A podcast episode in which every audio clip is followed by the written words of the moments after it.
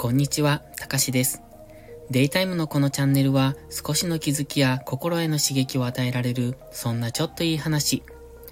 意識高く見える系、でも本当はダメ人間の僕が皆さんにちょっとした話のネタになるようなアウトプットをしていきます。今日のタイトルは、わかりやすい話し方のコツと書きました。これ自分で書いてて思ったんですが、わかりやすい話し方のコツを話すのに、その話し手がわかりにくい話し方をしているとダメじゃないですか。なのでこれ結構プレッシャーというか自分でハードルを上げた感がありますが、まあとりあえず聞いてみてください。では、今回分かりやすい話し方のコツと書いたんですが、結論から言いますと、これは相手の気持ち、立場、知識、状態、条件。えっ、ー、と、とにかく相手のことを考えて話すっていうのが一番なんですね。で、話で分かりにくい話をする人っていうのは、要点がまとまっていないとか、そういう方もいらっしゃるので、単純に、えっ、ー、と、国語力っていうのかな。そういう説明する、うん、力、噛み砕く力とかがないっていう方もいらっしゃるんですが、そうではなくって、自分の言いたいことだけを話している人っていうのも分かりにくい話し方をされる場合が多いと思ってます。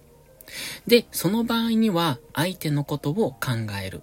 その相手のことっていうのは、うん、例えば、うんとね、僕が幼稚園の子に説明する場合と大人に説明する場合。これは話し方とか、えー、使う言葉、あと言い回しっていうのを変えますよね、当然。それと同じなんですね。じゃあ今から自分が説明しようとする相手に正しく伝えようと思うと、その相手の知識レベル、どのくらいの言葉を使えば、例えばどのくらいの専門用語なら通じるのか、とか、どういう言い回しをすれば伝わるのか、とかね。だそういう、えっ、ー、と、相手がどこまで分かってくれるかなっていう、そういう、えっ、ー、と、伝え方っっていうのかな。そこを考えながら話すのがいいと思ってます。僕はいつもそういうことを考えるんですが、なので同じことを説明する場合も先ほど言いましたように、例えば、まあ、会社員の時は新入社員に話す時と役職者に話す時っていうのは当然話し方、えっ、ー、と、話す内容、あと、はしょり方っていうのかな。1から10まで喋る場合もあるし、1から15まで説明しないといけない場合もある。もしくは1から5までで済む場合もある。というのも人によって変えていくってことなんですね。で、相手の立場とか状態とか、その知識レベルを考えるときに、まず、うんと自分のことだけを考えないっていうのが大前提。えっ、ー、と、自分のことだけを考えないっていうのは、うーん、なんでしょう、自分の中で解決させて主語が飛んでる人とか多くないですか？いきなり、えー、話が変わったりとかする人ですよね。だから、例えば話の流れがあって、その流れに沿って話を変えていくならわかりますが、その流れがないのに突然違う話を持ってきたりだとか、さっきまでしてた話と全く別のことをし、しだす。それはもしかしたら頭の回転が速いからそういう話し方になるのかもしれませんが、それって相手のことを考えてないですよね。相手がどう受け取るかっていうのを考えないからそういう分かりにくい話し方をするんだと思います。で、基本、言葉で、えっ、ー、と、相手に何かを伝えるときっていうのは、相手はわからないっていう前提で話さないといけないんですね。でも、大抵の人がやるのは、相手はわかるっていう前提で喋るんですよ。だから、このくらいわかるだろうとか、自分もわかるから、相手もこのくらいまでは理解しているだろうっていう前提で話すから、だから相手も何を言っているのかわからないっていう状態が起こるんです。それは、例えば相手の方が理解力が良かったりとか、頭の回転が速かったりしたら、いや、それは気づけるんですよね。あ、この人ここ、主語飛ばしてるけど、このこと喋ってるなとかいうのはわかるんですが、でも、基本は伝わらない前提で話すっていうのが大前提なんですよ。でも、やっぱりそこができない人が多分、大半なんですね。だから、もし自分はできていると思っている方でも、えっと、思い出してみてほしいんですが、自分のその説明とかっていうのが相手に伝わらなかったことがないかなって。で、伝わらなかった時っていうのは、なんでこんなことわからないのって、これは分かってた当たり前やんとか、その言葉の言い回しを、えっ、と、別の方向から捉えてるやんとか、そういうことがあると思うんですが、それは結果的に、相手が悪いんじゃなく、自分の伝え方が悪いってことなんです。それは相手の立場のことを考えていなかったり、相手の状態のことを考えていなかったりするから、もちろん立場が変われば見る角度が変わります。聞く角度も変わります。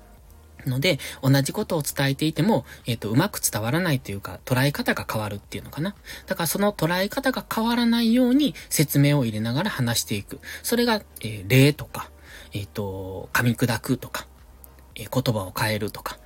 そういうあの言葉を変えるっていうのは同じ言葉でも違う言い回しってあるじゃないですか。そうやって話の中で同じ言い回しで言ってもその言い回しが理解できていないと相手っていうのはどこまでだっても理解できないので、そうじゃなくって言い回しを変えていく。同じ内容を言ってるんだけど違う言葉を使っていくとか。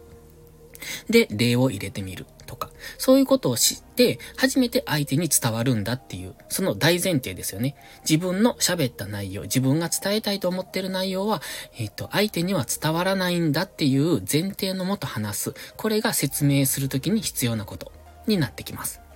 だから、わかりやすい話し方のコツっていうのは、まあ最初に言いましたけれども、相手のことを考えて話す。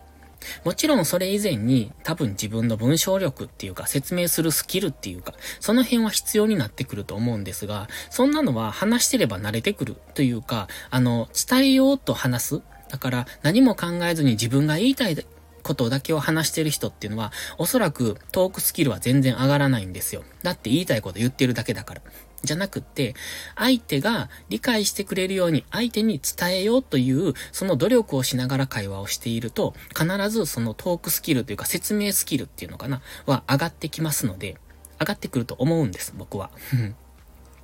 なので、そこを心がけて話すことが大切。で、今私は説明が下手だからとか、あの、うまく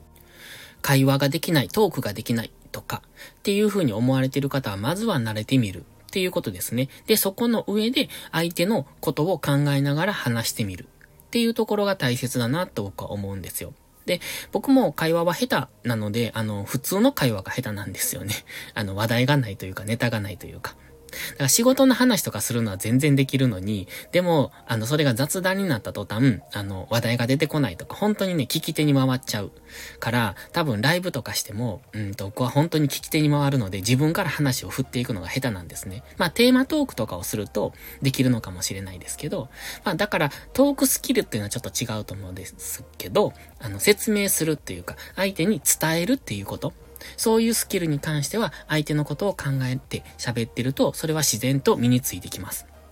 で、それってね、多分、ここも同じだと思うんですよ。じゃあ、この、うんと、音声配信で、何かと、えー、テーマを決めて話すっていう時に、これは今僕はマイクに向かって話してますけど、そのマイクっていうのは、えっ、ー、と、聞いてくださってる皆さんであって、その方に伝えるつもりで話すんです。つまり、僕の目の前には誰もいないですけど、誰かがいる、その方に説明するつもりで話すっていうのが一番いいんですよね。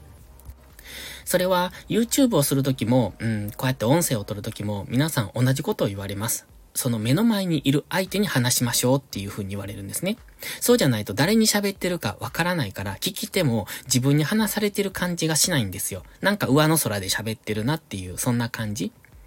でも、その誰かに届けるっていうのは、つまりそこに人をイメージして、えー、自分が話す人をイメージして喋ってるわけで、で、それができるようになると、やっぱり、あの、なんていうのかな、伝わり方っていうのも変わってくると思います。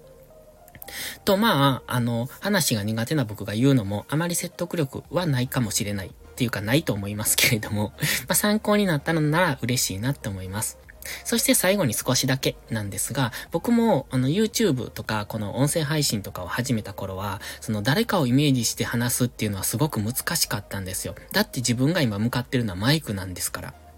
で、そこにいくら人をイメージしたところでも、その人に伝えるっていうのが難しい。だから僕が思ったのは、誰かと話している、会話をしている中を、えっ、ー、と、録音すれば全然うまく説明したり話したりできるんですね。でもそれが、そこに人がいないっていうだけでそれができなくなる。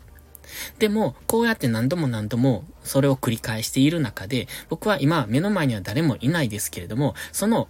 マイクの向こうにある人に多分話しかけるっていう、そういうイメージができるようになりました。だからこれも慣れなんでしょうね。なので、慣れというか、えっ、ー、と、訓練というか、まあ、その辺も回数重ねれば何とでもなってくるものなのだなって今だからこそ思います。ということは、先ほどの話、わかりやすい話し方っていうのが今、現在自分にできていなかったとしても、それは訓練でなんとかなる。ものだと思いますので、えっ、ー、と、相手がどういう風に捉えるかなっていうのを常に考えながら話すっていう、そこを大切にしてもらえると、ぐっと、えっ、ー、と、説明がわかりやすい。そんな風なスキルがついてきますので、よかったら実践してみてください。それでは今日は分かりやすい話し方のコツということで、えっ、ー、と、お話ししてきましたが、いかがでしたでしょうか？最初に結構ハードルを上げてしまったんですが、もしこれ分かりやすかったよって思った人は、いいねください。大変喜びます。それではまた次回の配信でお会いしましょう。たかしでした。バイバイ。